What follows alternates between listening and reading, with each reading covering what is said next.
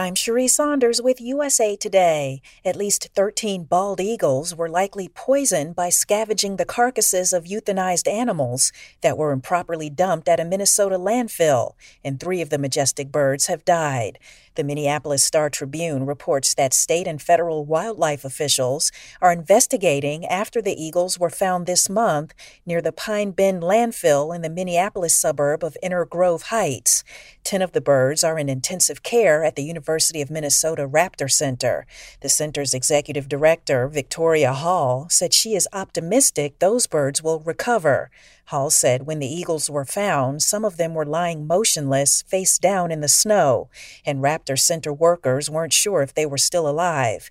Veterinarians suspect the eagles that died had eaten part of a carcass of an animal that had been euthanized with pentobarbital, and investigators confirmed that some euthanized animals had been brought to the landfill on December second. Hall said animals that have been chemically euthanized are supposed to be disposed of in such a manner that other animals can't scavenge on them. Of the eleven eagles that were brought to the Raptor Center, three also had lead poisoning, and one eagle that was found to have bird flu died. Two other eagles were found dead near the landfill. A fund has been set up to help pay for the care of the eagles.